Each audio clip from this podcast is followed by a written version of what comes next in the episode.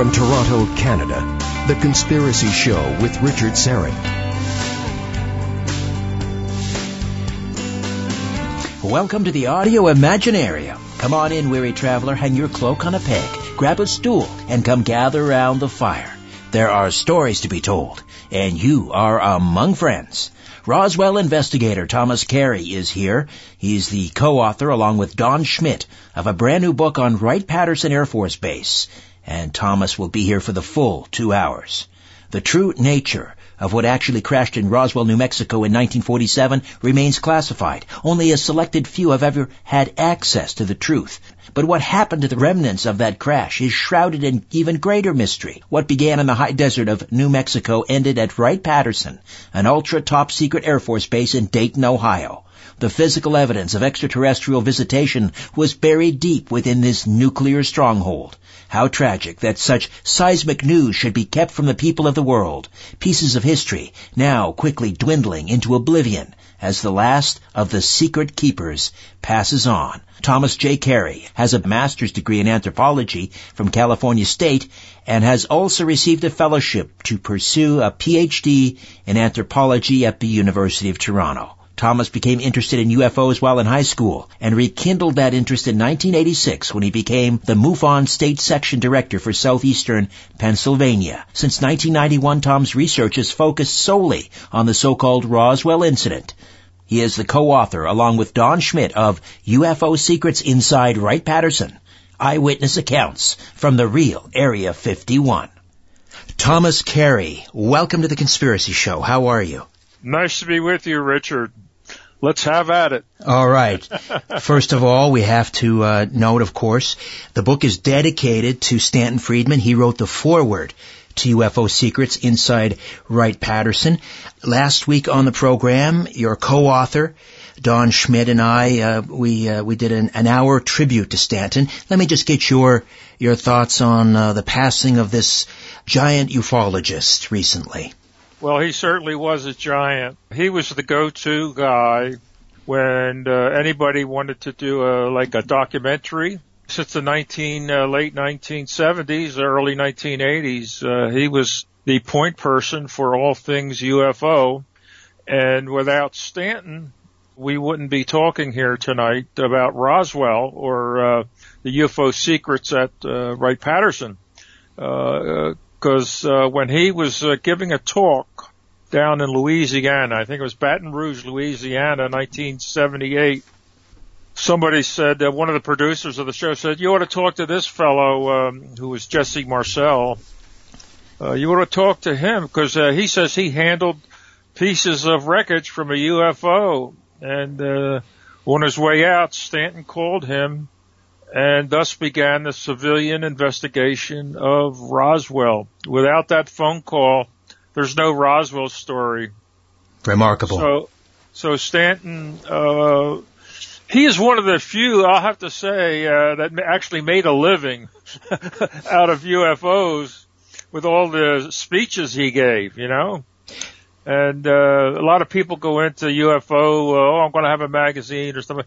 It, it, you know, but Stanton was totally dedicated to, uh, quote unquote, UFOs are real. That was his first big message. And, uh, every summer or every July, uh, Don Schmitt and I, we go down to Roswell and, uh, they have the UFO festival down there. And, uh, Stanton is at a table right next to us and it's not just not going to be the same this year. It, uh, we had him we had him do the foreword for our book and we dedicated this book to Stanton, the one we're talking about yes, tonight. Yes. And it was just, uh, we didn't, we didn't know anything, you know, that anything was, uh, amiss. And, uh, it, uh, it, I mean, to, I, I don't want to use the word fortuitous, but it was, uh, ironic that, uh, this book we're talking about tonight was dedicated to Stanton and he actually wrote the foreword to it. So very, uh, he will be severely missed. I know it won't be the same down there in, uh, next month without him. Right, right. And, uh, I looked upon him as a colleague we were both on the same side of history, and uh, we were, I guess, uh, colleagues more than competitors because we both believed in the Roswell case uh, was a case of extraterrestrial visitation. We disagreed on a few, not many, uh, a few things, a witness or two, uh, MJ12 papers and things like that, but that, that never stood in the way of anything because, uh, I'm sure he disagreed with us, but we both recognize, and this goes for Don as well, that, uh, we're on the same side, uh, fighting the battle uh, next to one another instead of against one another. Sure.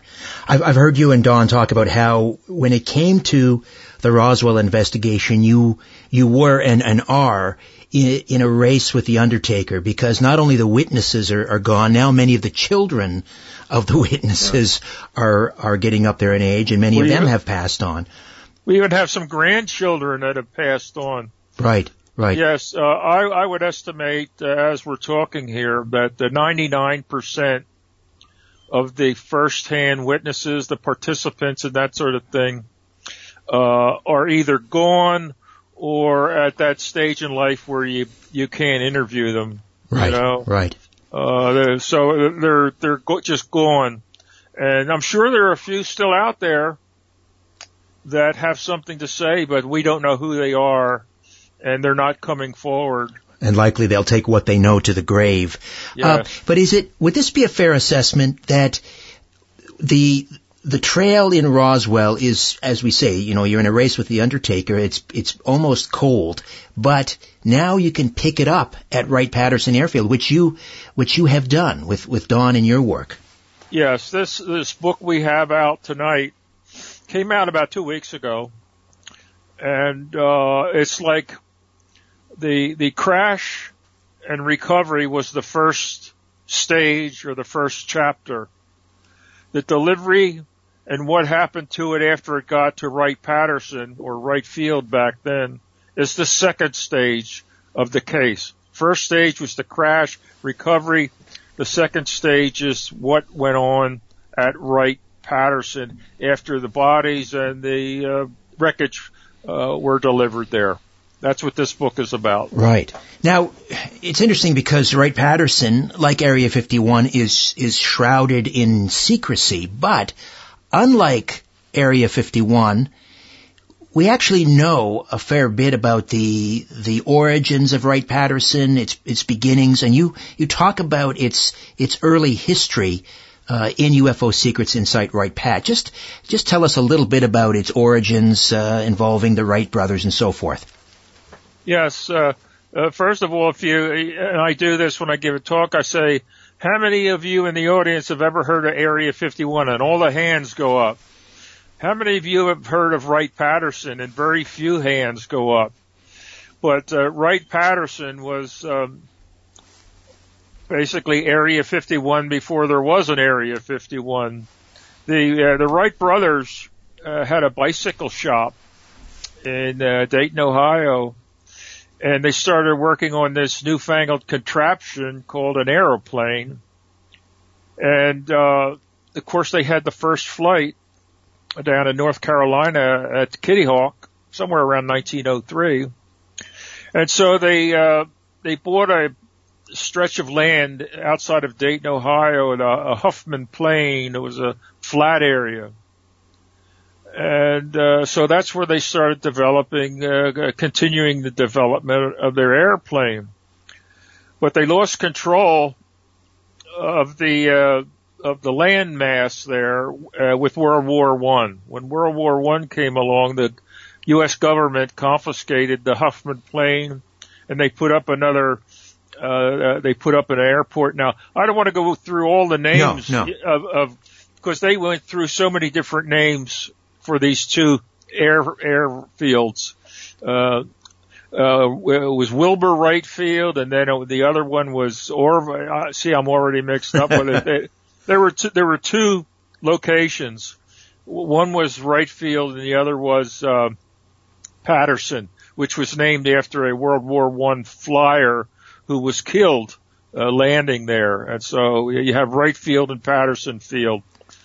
And, uh, it really came to prominence, uh, during World War II. During World War One, it was more like a supply depot where they supplied a lot of things to the nascent, uh, Air Corps, Air Corps, as it was called. But uh, World War II comes along and it really expands and uh, they have divisions now. They have intelligence. They have engineering. They have supply. It was basically the heart and soul of the Air Corps, or as in World War II, it was called the Army Air Forces. And it was the beating heart of the the Air Air Corps. And part of that was uh, uh, they they had a division called the Air Materiel Command, and that was divided up into intelligence and engineering. So what they wanted to get their hands on were uh, crashed or uh, captured Axis aircraft, Messerschmitts, Mitsubishis, and things like that to see what made them go and how we could uh, defeat them in battle. And uh, that was the job of uh, the Foreign Technology Division. Now, the Foreign Technology Division went through many name changes, and it, my head spins when I try to try to keep track of them. But we'll T- just call it T two at T two at this time, wasn't it? Yes, it was T2. Yes. Then it became, I think, ATIC. Then it became FTD, and it's, I think it's NASIC now. But I, I, I could be wrong on that. and I won't, I won't apologize if I'm wrong because they went through so many name changes. But it was uh, intelligence, and the Messerschmitts and Mitsubishi Zeros uh, went to there was there was a hangar there, hangar 23. Mhm. That's where all of the foreign technology went to try to reverse engineer, uh, tear them apart to find out what made them tick, uh, how we could defeat them. So, uh, when this, uh, you know, and it, it keeps expanding and, uh, uh, intelligence was there and, uh, it was the heart and soul of the Army Air Forces during World War II and then, then the U.S. Air Force when it became a separate branch in, uh, September of 1947, right after the Roswell crash. Right, right. We get in So, the summer of 47, uh, the, the, the UFO panic, as you call it, uh, or the Pentagon panic in 1947. yes. Um, at that point, uh, was was uh, General uh, Nathan Twining was he stationed at uh, was he in charge of T2 at Wright Pat? Yes. Uh, General Nathan, uh, I forget his middle initial. Uh, oh, Nathan F, I think it's F20. Anyway, he was in charge of uh, T2 Air Materiel Command. Uh, I don't know. He had either three or four stars. He ultimately became the chairman of the Joint Chiefs of Staff, uh, with four stars. And uh, we were, uh, good friends with his son, Nathan Jr., who really, uh, was uh, uh, uh, taken with our work on Roswell.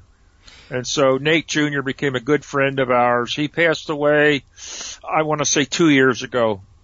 Right. And, uh, so yes, uh, Air Materiel Command was, uh, uh, FTD, Foreign Technology. I'm just So, sorry. Uh, go ahead. I was no, go ahead. I was going to ask you about the timing because of the Twining memo, which is held out as you know one of the great sort of smoking gun documents.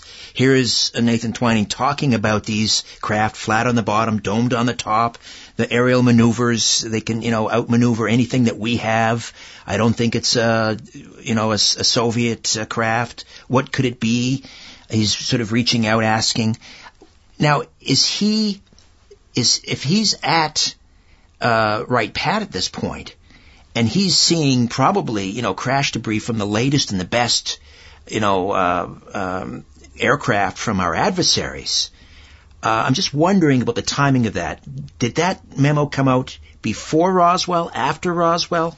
Oh, that was uh, September of 1947. So it was a month or so after uh, the, the crash. Yes, uh, he was responding to a letter or memo, whatever you want to call it, from uh, uh, Brigadier General Schulgen in Washington, because he was getting uh, he was in intelligence in Washington with the uh, Air Corps, Army Air Corps, soon to be U.S. Air Force. He was getting a lot of questions about uh, flying saucers, as they called them back then. And so uh, he wrote to uh, T2 in uh, uh, Wright Patterson. What hey what got what can you guys tell me? You know, I, I got these people on my back. They want to know about this. I I I I don't know what to tell them. And so that's what uh, Twining was responding to. He he gave a list of things that he says it, uh, the flying saucers are not something fictitious. They were real. And then he gave a list of reasons uh, of their characteristics. And that was the so-called uh, Twining memo, which went to Brigadier General Schulgen in intelligence in Washington. Well, I mean, that's, the timing is important. If it's September 47 and Roswell July 47, and so at that point, one would suspect the crash debris had already arrived at Wright Pat, and Twining might have already had a chance to look at it. Well, we have stories that uh, Twining, when the crash happened, right after it happened, he flew, whatever his itinerary was, he flew to Alamogordo, New Mexico to view the wreckage and the, some of the bodies. And, uh, so that's, we don't have that part nailed down, but there's a, a number of witnesses who said that Twining went to Alamogordo for a couple days right when the crash happened. But, uh, we do know as for fact now that uh, the wreckage went to Wright Field as it was called back then uh, the uh, right after the crash. This would be it. It started um, the first flight to Washington was a special flight on July 6, 1947. This is before all the wreckage is even coming into the into the base. Uh, it's part of the stuff that Jesse Marcel brought back, and uh, Washington wanted to get a look at this stuff ASAP. So on the 6th, there was a special flight to Washington with some of the wreckage. So they got it, we know they got it on the 6th. But the stuff started going to Wright Field starting on the 7th and the 8th and the ninth. That includes the bodies. So that first week, uh, a little more than a week uh, of July, uh, most of that stuff is already at right Wright Field. So, uh, Twining absolutely had a look at it. Now, in terms of the chronology here, now um, Jesse Marcel, he originally accompanied uh, the the wreckage to Fort Worth, correct? Yes. And then didn't Roger Ramey, unofficially at least, officially cancel, saying we're not you're not going to Wright Pat? Uh, it was supposed to go from Fort Worth to Wright Pat, and then officially, at least on the record, he said, no, we're not flying to Wright Pat. Yes, that was all histrionics, uh, Richard. Uh, he had the press there plus some others and, uh, uh, they had the balloon on the floor and there were all these rumors about little bodies and, uh, flying saucer and he canceled that flight. It's, we got the stuff here. There's no need for that flight. Cancel that flight. Well, it never was canceled. We know that's a fact because all the stuff did go there, but there's a uh, a telex from the FBI, uh, from the FBI office in Dallas, that they learned from uh, Ramey's, uh, one of his high officers there. I don't know if it's the uh, chief of staff or the uh, public information officer, a guy named Curtin.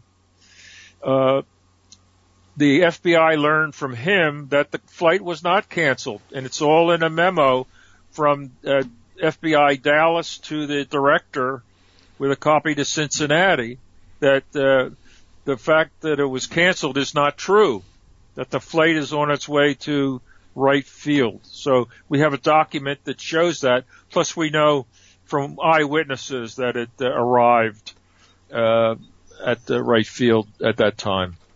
Uh, one of those witnesses would be uh, Captain Oliver Pappy Henderson, who actually piloted the, the, the plane, correct? Yes, he. Uh, Pappy Henderson had the uh, second flight, this the so-called second body flight, plus some wreckage. July 9.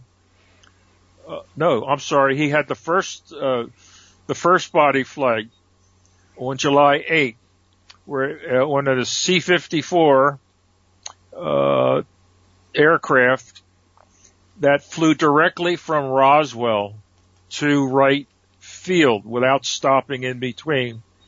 Uh, he flew wreckage and he flew bodies, and the bodies upset him because he didn't.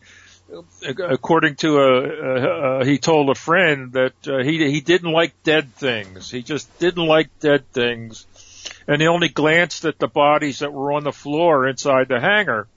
He said they had big heads and uh, uh, slanted eyes, and it, they just made him. He started getting queasy, but he saw enough that they, they weren't human.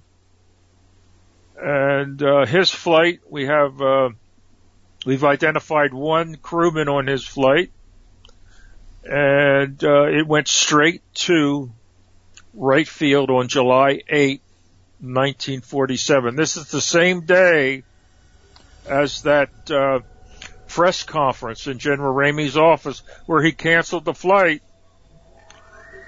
Pappy Henderson's flying to Wright Field. And, uh, course the press didn't know about that. They were, they were, uh, thinking of the Marcel flight. Because Marcel was originally ticketed to go to, from Fort Worth to Wright Field but uh, Ramey canceled that flight, or so he said. All right. But meanwhile, all that's taking place.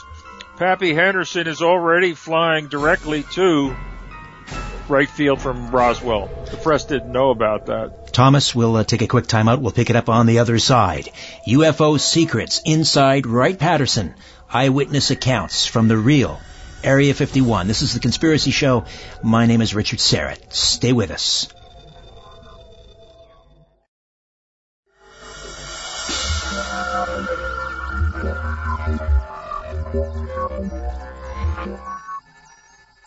providing the evidence and letting you draw your own conclusions.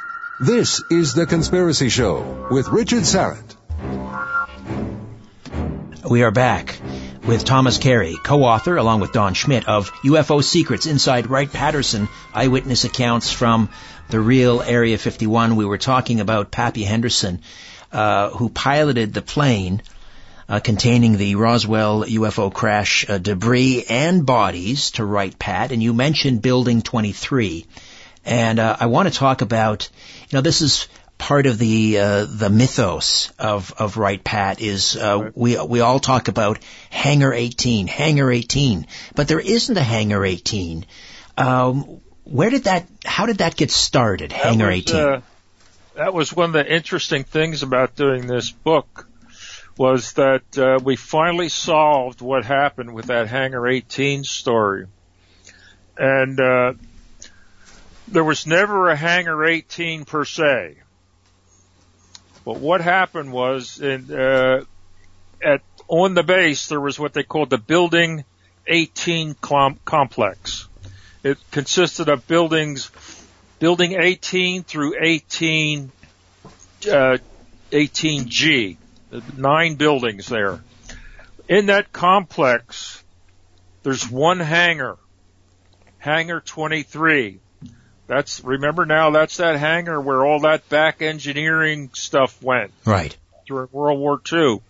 One hangar in that, that complex and it's hangar 23. So, where and when did that, uh, could that be hangar 18? Could that be the hangar 18 that uh, people were talking about. So we did a back uh, backtracking, and uh, I first went to the the uh, book, The Roswell Incident by uh, William Moore and uh, Charles Berlitz. Actually, it was Stanton Friedman, but uh, Stan didn't have a big name, I guess, at that time. I don't know, but they the Roswell incident meant, meant, mentioned nothing about a Hangar 18. But I remembered that there was this movie called Hangar 18 that came out the same year as the book. Right. 19, 1980. Darren McGavin. Darren McGavin. No, no, no. Uh, the guy, the guy, man from Uncle. Uh, Uh, uh, Robert, Robert- Vaughn. Robert Vaughn, Robert yeah. Vaughn. But McGavin Robert- was in it too. was he in it too? Yes. So I'm sitting there watching. I remember I was sitting there watching Johnny Carson one night, and on comes Darren, uh, um, Robert Vaughn. And Johnny says, "Well, how you doing, Robert? Uh, well, what's up?" He said, "Well, I just finished the movie. What's it called? Hangar 18." But the thing was, when he said that, I knew what he was talking about. So I must have heard it from somebody earlier, but I didn't know where. So we contacted the uh, screenwriter slash director of the movie Hangar 18, fellow by the name of James Conway. We said, okay, Jim, where did, where did you hear this Hangar 18 thing? He says, oh, I heard that I, it was in, it was in, being talked about. It was being talked about, bandied about in the early 1970s. So I'm thinking, oh my goodness, what, what is that? So that, that didn't lead me to the promised land. So I'm an Air Force veteran. Uh, I get the, uh, Air Force magazine. Uh, it's, I think it's bi-monthly. It's not monthly, but I, I subscribe to the Air Force magazine. And they did a story, oh, a couple of years ago about UFOs, uh, how the Air Force was, uh, uh, they did a really good job. They were, they didn't deserve all the, uh, uh, calumny that they, uh, got from their handling of UFOs. But in that story, they talked about Roswell and they said, uh, Hangar 18, this fellow in Florida, this professor in Florida started talking about Hangar 18 where all the bodies were stored. And I said, oh, that's right. And what that was, uh, Richard, I remembered now that in 1974, I was just about to get on a plane to go to Toronto to start my four years of schooling there. And all the talk was from this so-called Professor Robert Spencer Carr talking about Hangar 18 and all these, uh, flying saucer bodies. That's where they were stored. I remember that like it was yesterday, but I had forgotten it. It started with this fellow in Florida. He was a, no professor. He had a high school education, but he, t- he was like a UFO buff. And, uh, he got Florida is a great, uh, retirement place for military, right? Sure. and he heard the stories about this Hangar 18 at Wright Patterson from all these retirees that would come up to him after he would give a talk. They, oh, I know, I know this. They up at Wright, Wright Patterson, they got this Hangar 18 where all, where all these bodies are stored. So that's where the, the, the, the story got into the public domain. But why was it called Hangar 18 if there is no Hangar 18? Well, in the book, which I'm holding, hmm. in the book we have a schematic of Area B at Wright Patterson, where it shows the Building 18 complex, and there's that one hangar in Building 18 in, in uh, that complex, Hangar 23. They were, it's commonly referred to as Hangar 18 because it's in that 18 complex. Right, right. All those buildings in there are building 18A, 18B, so and so and so and so. So they just started calling it Hangar 18, but it's really uh, Hangar 23. But common parlance, it's Hangar 18. And interesting enough, right across the back alley from Hangar 18, uh, 1823, there's building 18F and that's the cold that used to be the cold storage building be, before they had air Ah. conditioning and, and that's where the bodies were kept because we have a guy that used to work uh, in a building uh, uh, near there he said on hot summer days you got the smell coming out of there. It smelled like dead fish.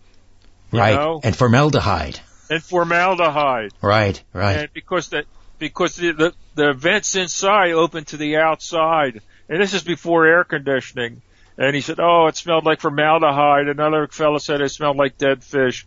So the proximity of the two, the back engineering of the wreckage and the storage of the bodies early on, right there. Meanwhile, building meanwhile though, the, uh, between the the Conway uh, screenplay and this uh, car gentleman down in Florida, they gave uh, the uh, the folks at Wright Pat kind of cover because every time a researcher or a tourist started poking around saying, "Can I see Hangar 18?" they could honestly say there is no such building. And there never was. Yes. yes. Yes. I want They're to talk. absolutely right, but it's it's a it's a play on words. They should they should say, okay, show what's the building where the bodies were kept. In fact, we have it in the book. Uh, we have people who talk to uh, to workers at uh, Wright Patterson. Uh, they would and they told them they said, yes, the the bodies are here, but I can't. I I I don't know where they're at. Uh, they they they admit now that the bodies were there or are there when they were questioned, but but they would say I don't know where I don't know where, but they're here. Wow. Listen, when we come back, I want to delve into the Foreign Technology Division a little bit. We'll talk about uh, attempts to reverse engineer. We'll talk about Colonel Philip Corso uh, and, and his testimony and whether these are whether his testimony was credible.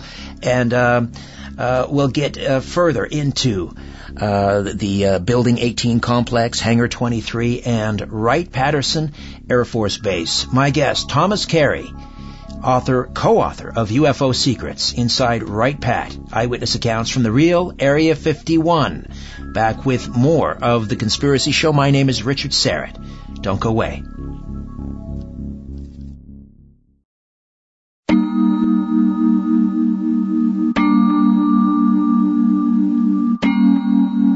Question everything. This is The Conspiracy Show with Richard Syrett. Thomas Carey, co-author, UFO Secrets Inside Wright Patterson, Eyewitness Accounts from the Real Area 51.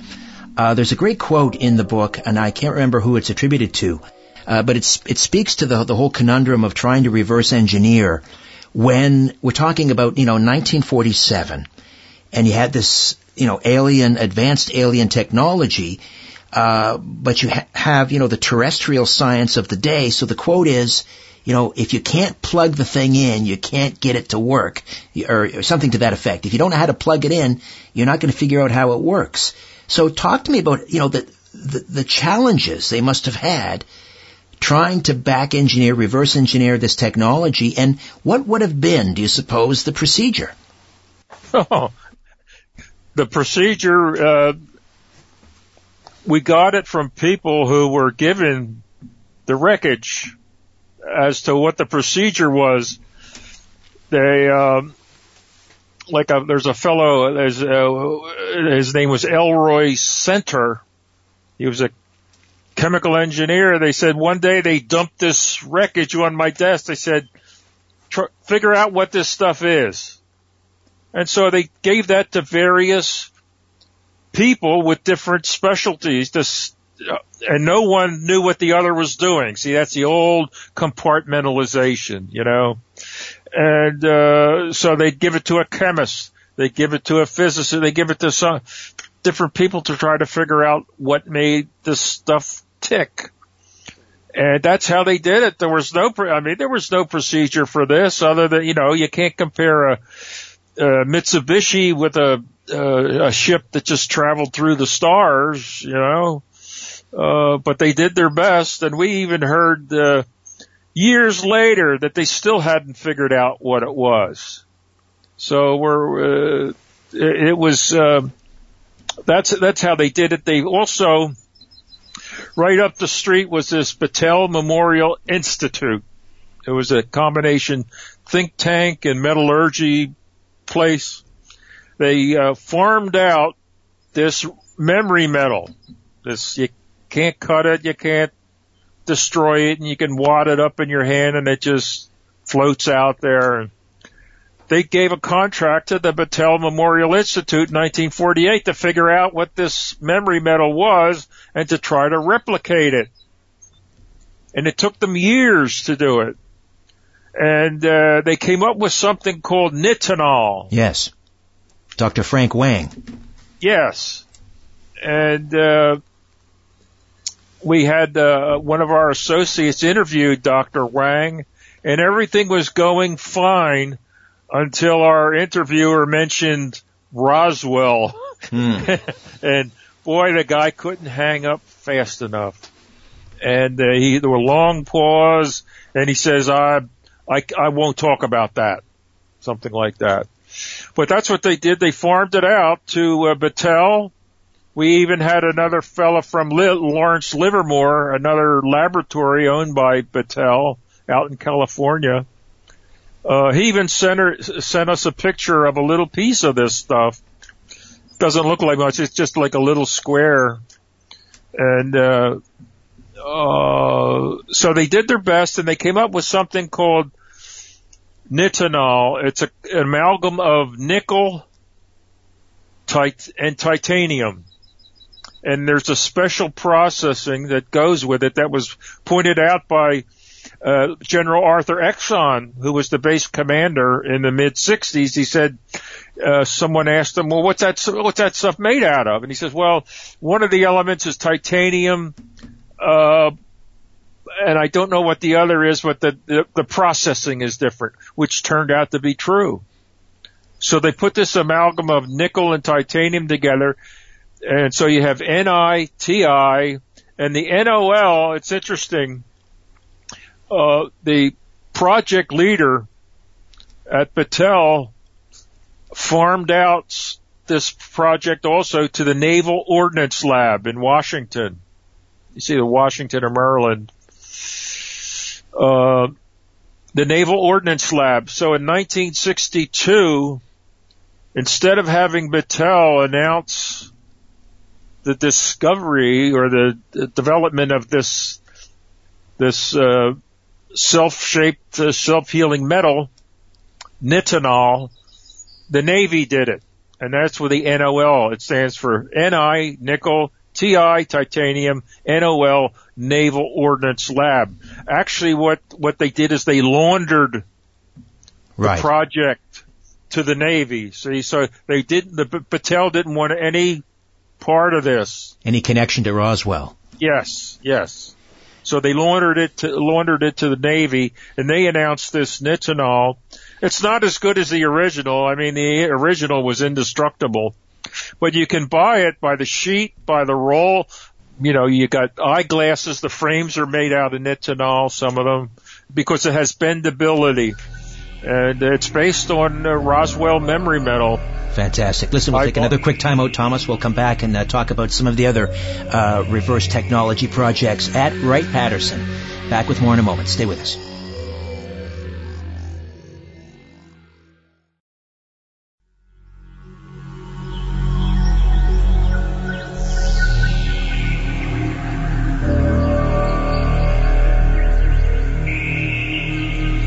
Listening to The Conspiracy Show with Richard Syrett. Back with uh, Thomas Carey, and he is with us for the full two hours talking about UFO secrets inside Wright Patterson eyewitness accounts from the real Area 51. The co-author is Don Schmitt, who joined us last week on the program. Thomas, we were talking about uh, nitinol, uh, which was reverse engineered from this um, memory material uh, that I, many of us first heard about from Jesse Marcel Jr. because he remembers his father, Jesse Sr., who was the intelligence officer at the 509, bringing this big box of uh, debris uh, into the kitchen, and he sat down and he was, I guess, kind of playing with it. He also talked about, of course, the I beam with those strange hieroglyphics on it, uh, and you talk about sort of the four types of wreckage that were taken to Wright Pat. Uh, we mentioned the memory material. Uh, I just talked about the I beam. Uh, what else? What else? What were the other two types? Uh, there was, of course, there was metal that was unbendable. You know, very thin, unmet, unbendable. Couldn't destroy it. They took a 15 pound sledgehammer to it. Could, just bounced off. So you had the rigid metal, the memory metal, uh, the I beams, and you had things that uh, reminded uh, people of what today we called uh, uh, monofilaments. You know, uh, uh, that, that that that you send uh, instead of uh, wire. You know, which is like this. I forget, do I got that right? Monofilaments. Yeah. Uh, anyway, yeah. Or fil- fiber, like a fiber optic kind of. Fiber, that's it. See, when you get old, uh, Richard, you can't come up. Um, yeah, fiber optics. Yes, that was the other one. And I may be leaving one or two out, but uh, I think I think uh, Jesse talked about bake something that was like Bakelite, Bakelite Right. material.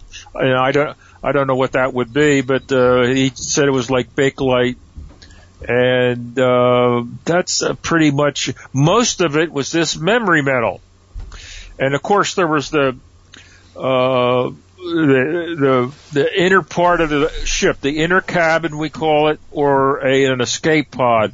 It was an egg-shaped craft, seamless, about the size of a, a Volkswagen Beetle, egg-shaped, that went another 35 miles and came to rest closer to Roswell.